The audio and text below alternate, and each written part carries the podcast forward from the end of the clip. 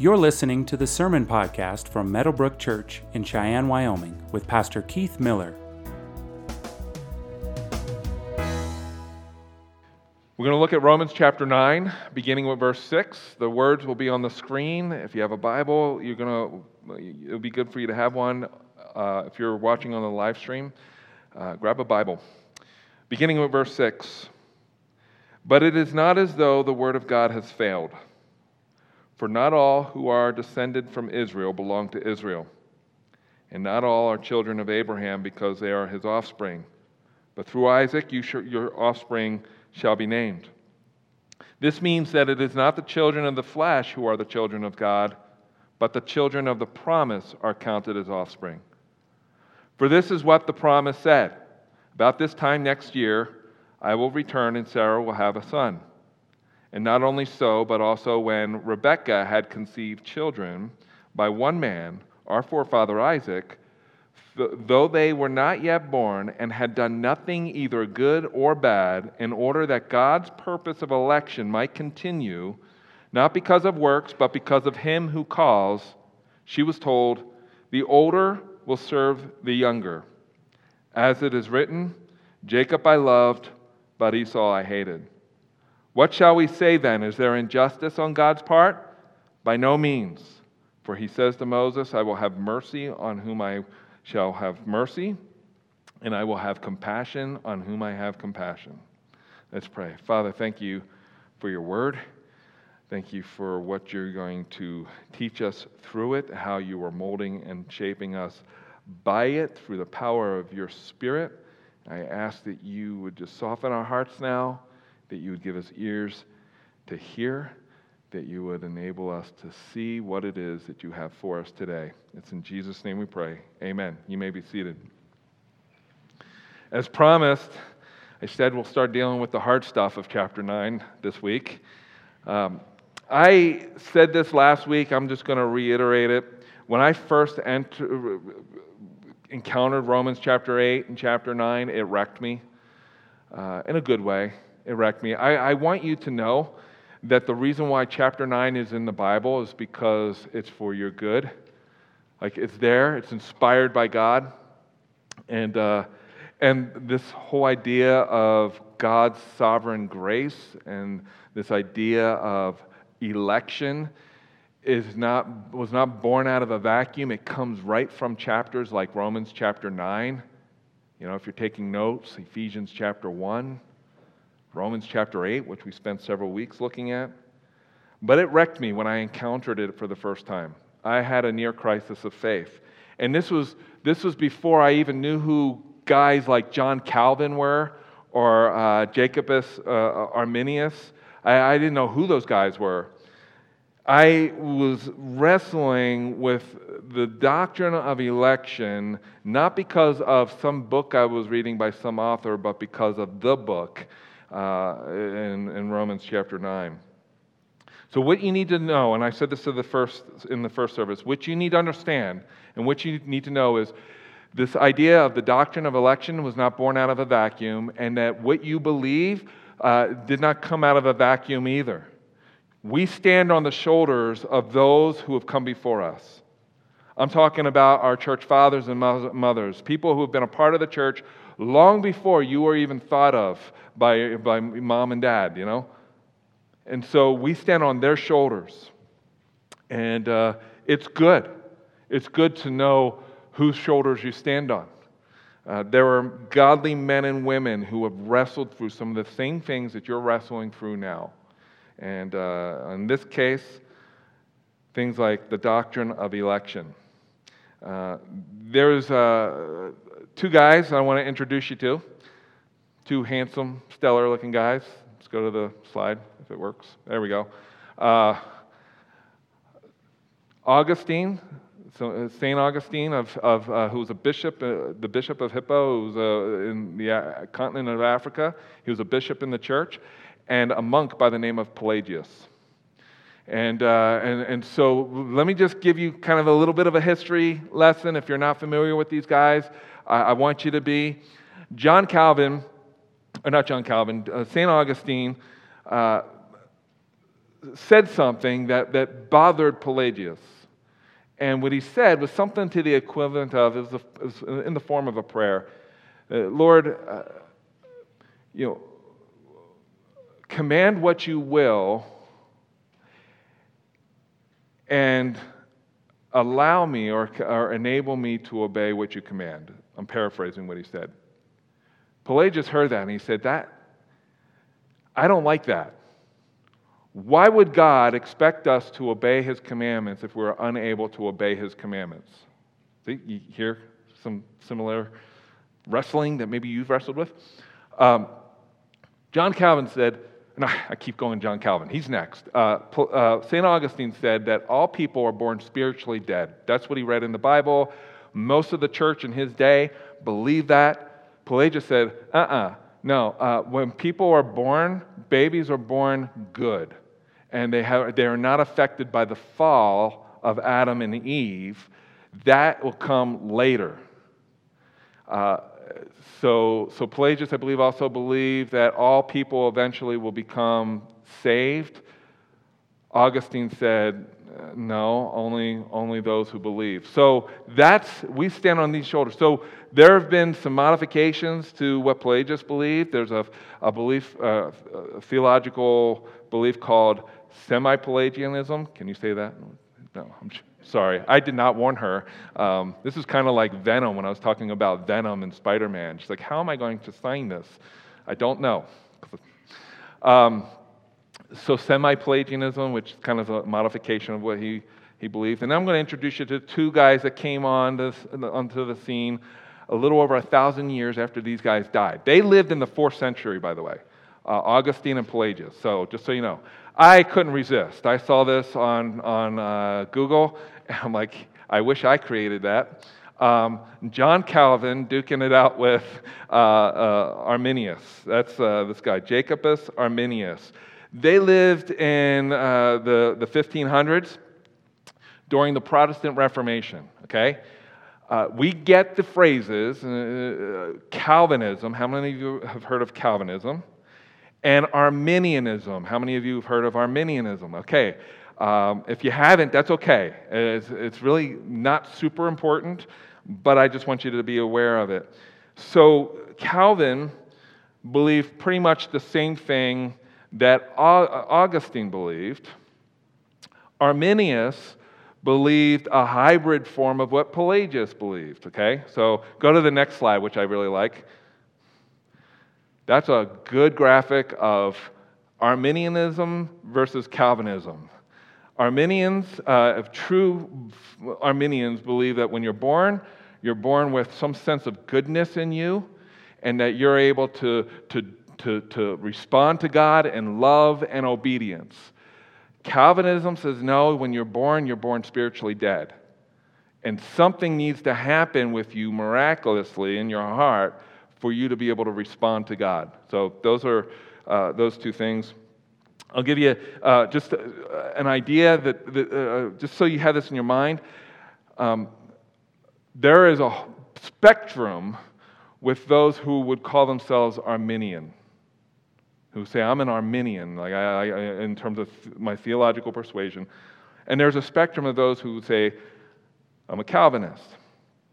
Uh, some, some churches or denominations that fall into these categories for Arminianism would be Methodists, uh, Assemblies of God, um, Nazarene, uh, uh there's a whole bunch of others.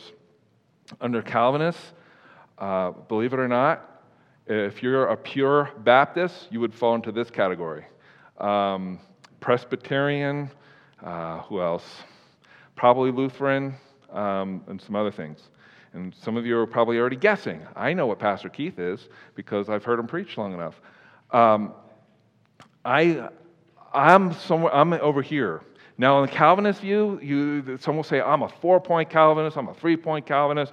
Arminians will say, Yeah, I, don't believe, I mean, I believe that people need to believe in Jesus to, become, to, to, to be saved, but some Arminians will say that eventually every single person will wind up believing in Jesus, even, even those who are dead, and everybody's going to be saved one day. Not all Arminians believe that. not all Calvinists believe everything that uh, those who followed on the heels of John Calvin believe. So, that, I hope that helps. It kind of gives you some, some spectrum of kind of you stand on their shoulders uh, of these guys. And they played a very important role in, in church history. Um, I'm not going to go into the details of Calvinism versus Arminianism. I'll trust that for you to go home and, and work, work that out on your own. But here's the more important question What does the Bible have to say about it? Right? So, so it's good to know history. I think it's important. And it's good to know whose shoulders you stand on. That's important. You should understand who John, or know something about John Calvin and Jacobus Arminius. You should know something about them. Now, that, now you do. Uh, those were two, these were two godly men who loved Jesus that were wrestling with, with uh, the freedom of a person's will versus the freedom of God's sovereign will. And they were wrestling with those things. Uh, but the more important question is what does God have to say about it? When I encountered Romans chapter 8 and chapter 9, I didn't have John, books of John Calvin sitting next to me. I didn't have commentaries sitting next to me. I was having a crisis of faith almost because of what I was encountering in the Bible. I already was doing street evangelism. I was on the corners of South, uh, uh, South Street in Philadelphia shouting to people, telling them they need to believe in Jesus. And I was wrestling with Romans chapter 8 and Romans chapter 9. I, uh, just so you know, while I was doing that, I, was, I attended in the morning, on Sunday mornings, I went to a Methodist church that had a huge influence on my thinking and on my life. I praise God for a primitive Trinity Methodist church. It's a mouthful. But it was, it was, and, and, Pastor Robeck, I still remember his name, he baptized me. And the, in the evenings, I was attending a Pentecostal church youth group that was a huge church of like 2,000 people, and, and they were praying in tongues all around me, and I was going to Pentecostal conferences, and I praised God for their role in my life. After I left, left the Methodist church, I, I found some friends who went to another church, and they were still, they, they leaned in this category. I felt alone as I was wrestling with Romans chapter 8 and chapter 9. I, I would ask you know, pastor friends of mine, you know, how do, what is this saying? And uh, I wasn't satisfied with the answers that they were giving me. So the question is, what does the Bible have to say about it? And that's what I want to uh, I want to just spend our time doing now is just exploring what does Romans chapter 9 say? What does it say? And here's my encouragement. I said this at the end of my sermon in the first service. I'm going to say it at the beginning uh, for you. That you may walk out of here saying, I'm not sure I believe what Pastor Keith just said. Good. Go home and wrestle with the scriptures over it. Take everything that I say and measure it against the Word of God. That's what I want you to do. What I say is not gospel. What's gospel is in this book. This is the book that's without error. Me, I'm jacked up. Like, I get some things wrong. Like, if you ask my wife uh, kind of where I stood on some things theologically when we first met versus where I'm at now, she'll tell you I've changed a lot. But the one thing that has not changed is, is I believe the Word of God to be 100% true. So, what does the Bible have to say about it? And the question we should be asking ourselves is this Who are the promises for? The promises of God. Because Paul, in verse 6, asks the question Is it, Has the Word of God failed? He says, you know, he makes the statement, it hasn't failed. But he knows that people are asking the question, has the Word of God failed? The people that would have heard the, the, the letter to the Romans read to them were a mixture of Jews and Gentiles who, were, who believed in Jesus.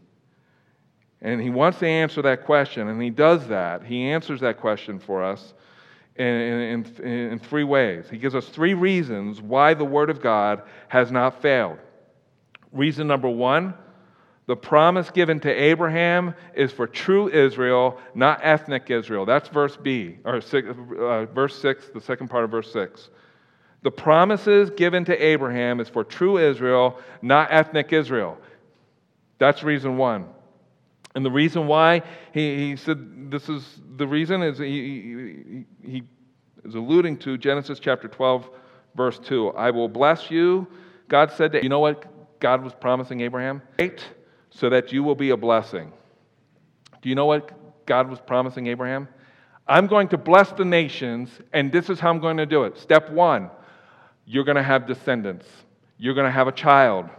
You're going to have children. You're going to have grandchildren. Abraham, even though you don't have any, any child yet, you will. Step two, your descendants will become a great nation. That's step two. And step three, out of that great nation, the rest of the nations will be blessed. How will they be blessed? Well, we learn later through Scripture through a descendant of Abraham by the name of Jesus. Good Sunday school answer. Two of you said, said Jesus. Jesus. Jesus is, is the, the promise that was given to Abraham. So that's reason number one. The promise given to Abraham is for true Israel, and that all who believe in Jesus become recipients of the promise that was given to Abraham. And so, and by receiving the promise of Abraham, they become true Israel. I'll unpack true Israel in a little bit, so don't worry. Reason number two why the word of God has not failed not all of the descendants of Abraham are the children of Abraham. Well, what does he mean by that? Just because you're a. This is the reason why the word of God has not failed. Just because you're a biological descendant of Abraham does not mean that your sins are forgiven. That's what he's saying here. The only means by which your sins can be forgiven is through the promise that came through Abraham, and that promise is Jesus. Now, three of you or four of you said it. Okay. I'm waiting for the whole, every, all of you to say it. Uh, so that promise is Jesus. And uh, the means by which God would deliver his blessing to Abraham and for the nations is first, he would greatly multiply Abraham's descendants, he would give Abraham's descendants land, and he would bring the blessing. And that blessing came nearly just over 2,000 years ago through who? No, Mary. Nice. I was trying to trick you. Um, Mary. And then it was Jesus. Nice. Um, Third, the third reason why the word of God has not failed only those who receive the promise of Abraham are the children of God. That's Romans chapter 8, right? So, the, how do you become a child of God? How do you have your sins forgiven? How do you get reconciled to God? You get reconciled to God through. Good. All right. Uh, some of you are not confident anymore. Um, through Jesus. Through Jesus. That's how you are reconciled to, G- to God. Through Jesus. And, and uh, uh, as a result of placing your faith in Jesus as the one who lived the life you could never live, died the death that you deserved, and on the third day rose from the grave, that's how you become a son or daughter of the living God, right? That's Romans chapter 8. So Paul is saying, listen, in light of what I wrote in Romans chapter 8, the word of God has not failed because those who receive the promise of Abraham are those who have placed their faith and trust in Jesus. The children of God are true Israel. Now, for those of you who love Israel, and I hope all of you do, that does not mean, and we'll get to this later in Romans, that does not mean that there is not a physical promise for physical Israel. There is. But right now, uh, most of Israel is atheistic and do not believe in God, not the God of the Bible. And Jesus said, There's coming a time where Israel, physical Israel, will see his appearing and or will they'll respond to Jesus' appearing, and they will respond in this, in this way Blessed is he who comes in the name of the Lord. And then Jesus will set up his kingdom. And, but but understand that when it comes to the people of God, as what I read in the Bible, there is one people of God. And that people of God are the people who, by faith, have placed their faith in the promise of God, and that promise is Jesus. And so Paul answers the question this is why. This is why the Word of God has not failed, for these three reasons. That you are the people of God if you have placed your faith and trust in God. That's what unites you to God. And then he goes on to say, he gives us the, um, he explains how the promises of God is given, or how the promise of God is given. That's my second point. Uh, after defining who the promise of Abraham is for, he explains how the promise is given. This is where people get messed up. Like, this is like bothers some people. I talked to, I, I, know after the first service, somebody came up to me and said, Yeah, I mean, I, I know this is what it's saying in the Bible, it still bothers me. And uh, that's okay. I want you to know that's okay. It, it, so, God is big enough to handle the things that you're bothered by. Um, but he explains to us how his promises are given. And we see this in verse, verse uh, let's see, verse, verse 9. For this, if you follow along, for this is what the promise said. About this time next year, I will return, and Sarah shall have a son. So Paul's quoting or alluding back to Genesis chapter 18. So, what was going on in Genesis 18? Well, before Genesis 18, Sarah and Abraham had this brilliant idea. Really, it was Sarah's idea. Um, she said that, hey, you know, I'm too old to have a child, so I have an idea. Let's do what the rest of the people do, and that is here's my servant Hagar. Go lay down, go sleep with her, get her pregnant, and that child will become our child. And uh, that was their idea, which is a really bad idea. And, uh, and it, didn't, it didn't go so well for Hagar or for Ishmael. But here's the deal this is what you need to understand Ishmael was the firstborn son to Abraham. And in that culture, and even amongst the, the Hebrew people, the firstborn son was the heir of the father. Okay? And, and so, so then, several chapters later, God says, Listen, before I destroy Sodom and Gomorrah, I have some news for you by this time next year, you're going, Sarah's going to have a child, a biological child out of her womb, even though she's way past the age of being able to give birth. She's way past menopause. And I'm going to do the impossible. And then what did Sarah do? She was eavesdropping and she laughed, right? And so then the angel of the Lord said this in verse 13 of Genesis 18. The Lord said to Abraham, Why did Sarah laugh and say, Shall I indeed bear a child now that I am old? Is anything too hard for the Lord? That's what that was God's response. Is anything too hard for the Lord? At the appointed time, I will return to you about this time next year, and Sarah shall have a son. So, what's the point? The point is, God is able to do the impossible. Well, what's impossible? Well, Sarah was not able to give birth to a child, and God made it possible. And even though Ishmael was the legitimate heir to, the, to, to, to Abraham, God chose Isaac instead. He said, Isaac is, going to be born. And here's what you need to understand. Ready?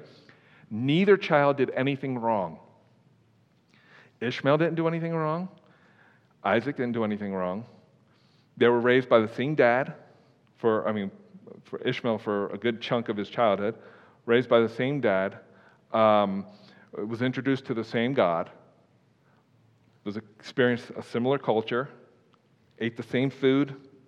They didn't do anything wrong.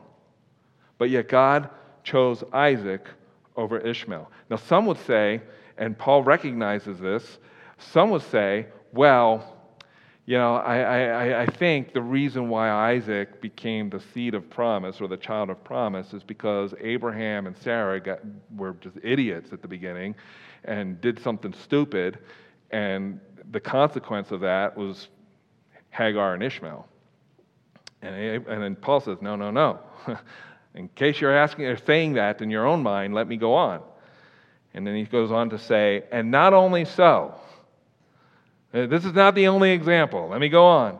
Uh, but also, when Rebekah had conceived children by one man, our forefather Isaac, though they were not yet born and had done nothing either good or bad, in order that God's purpose of election might continue, not because of works, but, but because of him who calls, she was told, The older shall serve the younger. I'll stop there because then you get to verse 13, and that, that's problematic for some. So, so Paul is saying, listen, uh, Jacob and Esau were, were in the womb. They were in, they were in Rebekah's womb, and they did nothing wrong. And even though they did nothing wrong, God chose Jacob over Esau.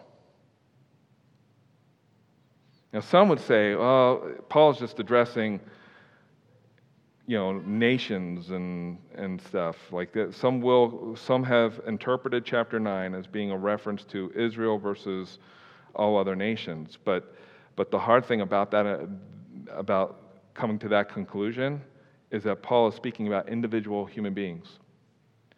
And the fact that he would choose Isaac over Ishmael or Jacob over Esau, you still have the same problem that you have, you know, if, if, uh, if he's speaking also about individuals that God chooses, which we'll get into more next week, but I just want to lay kind of a, more of a foundation here.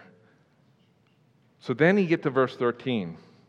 Have any of you been bothered by verse 13 before? You can be honest, I was. I mean, this is one of the verses that messed me up. Uh, Jacob I loved, but Esau I hated. Uh, like, how does that work? What's going on here? Like, what is God? What is God saying? Like, how, how could He say that about Esau? In Genesis 25, verse 21 through 23, uh, we get, we're given a little more detail about this whole situation about God choosing Jacob over Esau. It's, it says, And Isaac prayed to the Lord for his wife because she was barren, and the Lord granted his prayer. And Rebekah, his wife, conceived. That's really important. I forgot to mention this in the first service. But God knew what he was doing, and the reason why Rebekah was able to get pregnant was because God answered whose prayer? Jacob's prayer, right? And the Lord granted his prayer, and Rebekah, his wife, conceived. The children struggled together within her, and she said, If this is thus, or if it is thus, why, why is this happening to me? So she went to inquire of the Lord, and the Lord said to her, Two nations are in your womb, and two peoples from within you shall be divided. The one shall be, be stronger than the other, the older shall serve the younger. Like God, God blessed Rebekah with these two children knowing that he would choose Jacob over Esau to be the seed of promise. Neither child did anything wrong, immoral, or anything like that. It had everything to do with God's free, his freedom to choose who he wants to choose. And that's the point Paul is making here. He's like, that's the point. Um, as it is written, Jacob I loved, but Esau I hated. So what is that, what is that talking about? I think I have the there we go. Jacob I loved, but Esau I hated. Jesus said something similar in Luke chapter 14, and I'll explain what is meant by this, you know, God loving Jacob and hating Esau. Jesus said in Luke 14, if anyone comes to me and does not what?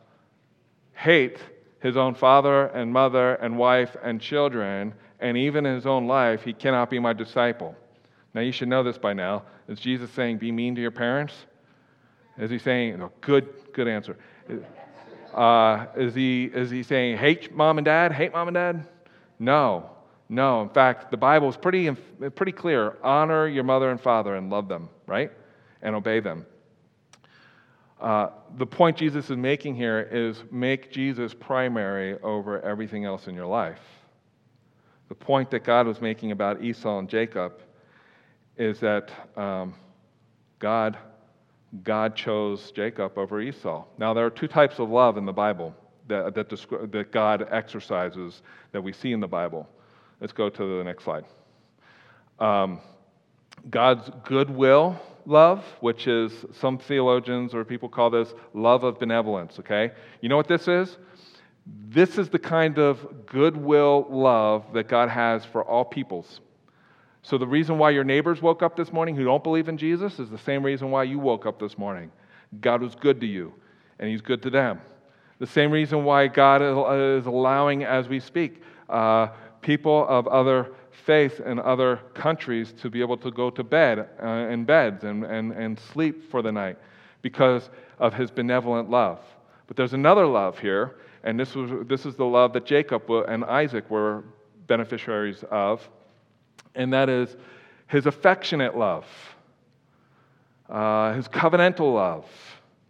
Uh, it's also known as love of com- complacency. It sounds weird, but his affectionate love. And that's the love that he placed on, on Jacob. And the question I asked the first service, and the question I'm going to ask you, is when you wrestle through these passages, what do you do with them? Like, what do you do with this? What do you do with the statement, Jacob I loved, but Esau I hated?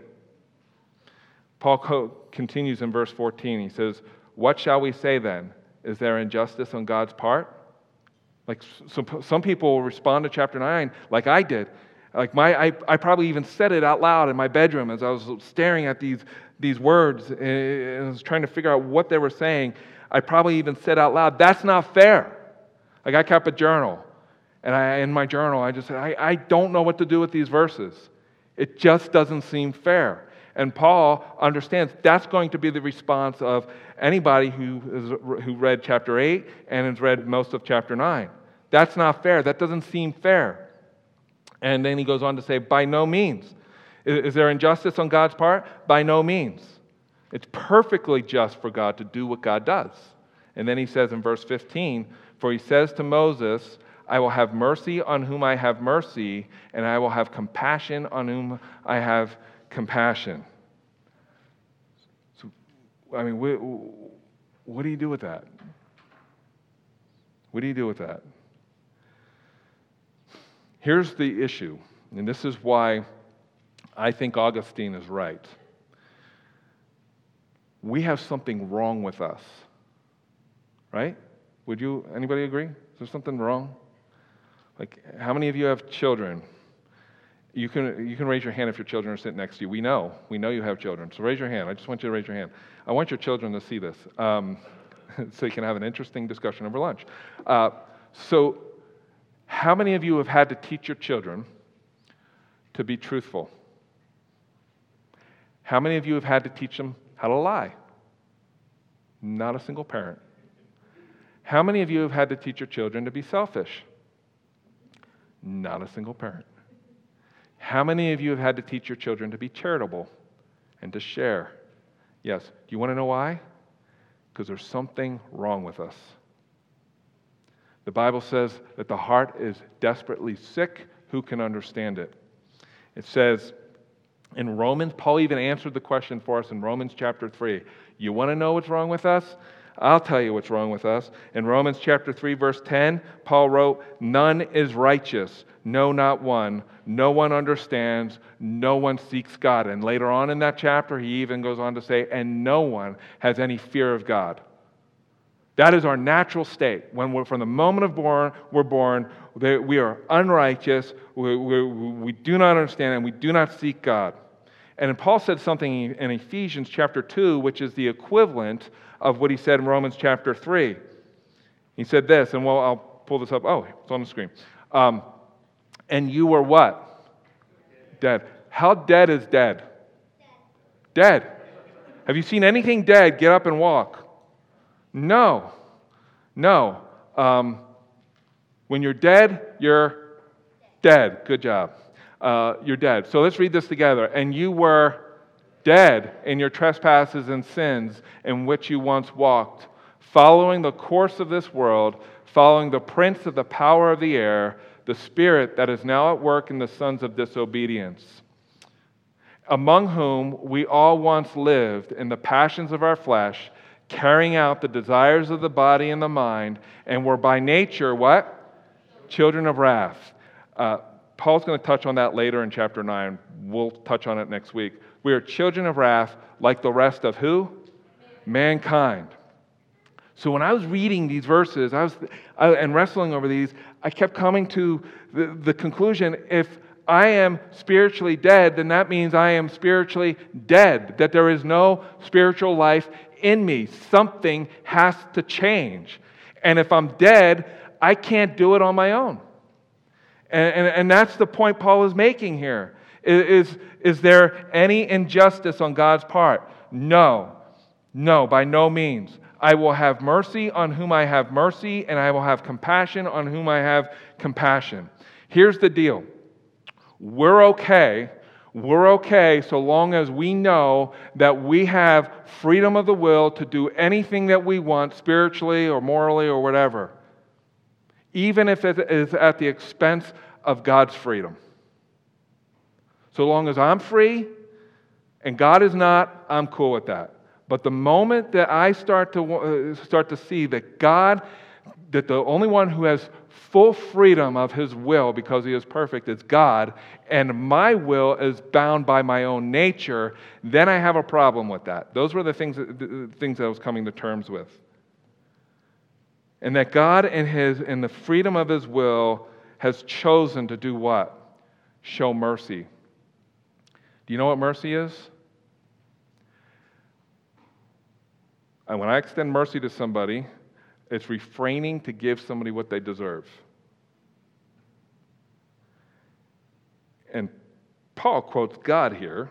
He says, God chooses whom he will refrain to give what that person deserves on his terms and on his terms alone. So the right, so the right response to this, when you answer the question or when you ask the question, is that fair? Like, I, it just doesn't seem fair. Uh, you're, you're a good theologian when you conclude this is not fair. Because if, it, if God was fair, he would refrain from showing all of us mercy. If he was fair, we'd all be in hell. If he was fair, all of our hearts would be hard as Pharaoh's heart. That's next week. If he were fair. You want to know why you're sitting here today? It's not, it's not because of what John Calvin said, or Augustine said, or Pelagius said, or Arminius said. You want to know why you're here today? It's right in uh, why you believe in Jesus, it's right in Romans chapter 8. Chapter 8, verse 28. I don't have the words on the screen. I want you to look at it in your own Bible, uh, even underline it if you'd like. And I'm going to read it for you. And it says this And we know that for those who love God, all things work together for good for those who are called according to his purpose. For those whom he foreknew, he also predestined to be conformed to the image of his Son in order that he might be the firstborn among many brothers. And those whom he predestined, he also called. And those whom he called, he also justified. And those whom he justified, he also glorified. You are here, you believe in Jesus. And if you believe in Jesus and you are here today, the reason why that is, is because you experienced a supernatural work of God that only God can do and that you are powerless to do. Period. And if you're mad at Paul for what he wrote in Romans chapter 9, listen to what Jesus said in John chapter 8, verse 44. No one, no one, no one can come to me unless the Father who sent me draws him. You are a Christian today because of the fact that God did the impossible in your life. He gave you ears to hear, He gave you eyes to see, and He gave you a heart of what the Bible says a heart of flesh. There's this passage in Ezekiel, I think it's 36 or 26. I always get them messed up. But look up either one of those chapters, you'll see it. Uh, where, where God said, I'm going to give you a, I'm going to remove your heart of stone and give you a heart of flesh, and a new spirit I'm going to put in you. Nowhere in that passage does he say, just get your act together. I know you can do it. I know you have the ability in you to do it, to take that heart of stone out of your, your, your, your, yourself and, and put in a heart of flesh so that you can love me and obey me. Nowhere does it say that. Every time salvation and, and the miracle of new birth is mentioned in the Bible from Genesis all the way through Revelation, it is an act that only God can do. You are a Christian today because God did the impossible in your life. And if you agree with me, amen. Amen. One person agrees. So 90% of you are not coming back next week. Um, I'm joking. So here's what I want you to do. This was my challenge for, for everybody uh, in the first service. If you don't agree with me, that's fine. I, am not going to lose sleep over it. Um, my heart and desire for you is to take anything that you hear and measure it against the Word of God. And my challenge to you today is if you're, if you're struggling with this, go home and search the scriptures yourself. Wrestle over the scriptures like I did over, over chapter 8 and chapter 9 of Romans, Ephesians chapter 1, um, Ezekiel uh, 36. Wrestle over them, wrestle over them, and pray over them. Uh, that's my heart for you. I, my, uh, my fear is I, uh, for, for anybody is that you come on a Sunday, listen to what I say, and think that that's gospel. I don't want you to think what I say is gospel or 100% true. I want you to go home and be a person of the book. That's my, that's my, uh, my, my role uh, as your pastor is to help you see the God of the Bible, but the only way that's really going to happen is if you open the scriptures yourself. Amen? Three of you agree. All right. So, amen means I agree. So, amen? amen. That's like the Baptistic side of me, you know? I just. So, take it home, examine the scriptures for yourself. And, and, and I'll leave you with this, and I'm going to pray. What Romans chapter 9 says to me is that the only hope of the nations is Jesus. The only way places like Minneapolis, are going to experience salvation. The only way cities like Minneapolis, Minneapolis, uh, Denver, Cheyenne will ever change is one life at a time as a result of the gospel of Jesus Christ, period. Believing that by faith that Jesus lived the life we could never live, that he died a death that we deserved, and on the third day he rose from the grave. That is the gospel. And according to Romans chapter 1, Paul says that is the power that has the power to change lives, period. Let's pray. Father, thank you so much for this day. Thank you for your word. Thank you for the gospel. Thank you for what you're doing in the lives of, of everyone who calls Meadowbrook Church their church home. For those who are watching the live stream, I thank you. And for those in this room who don't know who you are yet, who are just not sure who Jesus is, God, I pray that they will hear that, the, that, that to receive the forgiveness of your sins uh, is, is simple, it's free, and it comes just by faith faith that Jesus is the one who died in our place for our sins and rose on the third day. We thank you for the gospel. It's in Jesus' name we pray. Amen. Thank you for listening to the Meadowbrook Church podcast. For more information about our church, visit meadowbrook.org.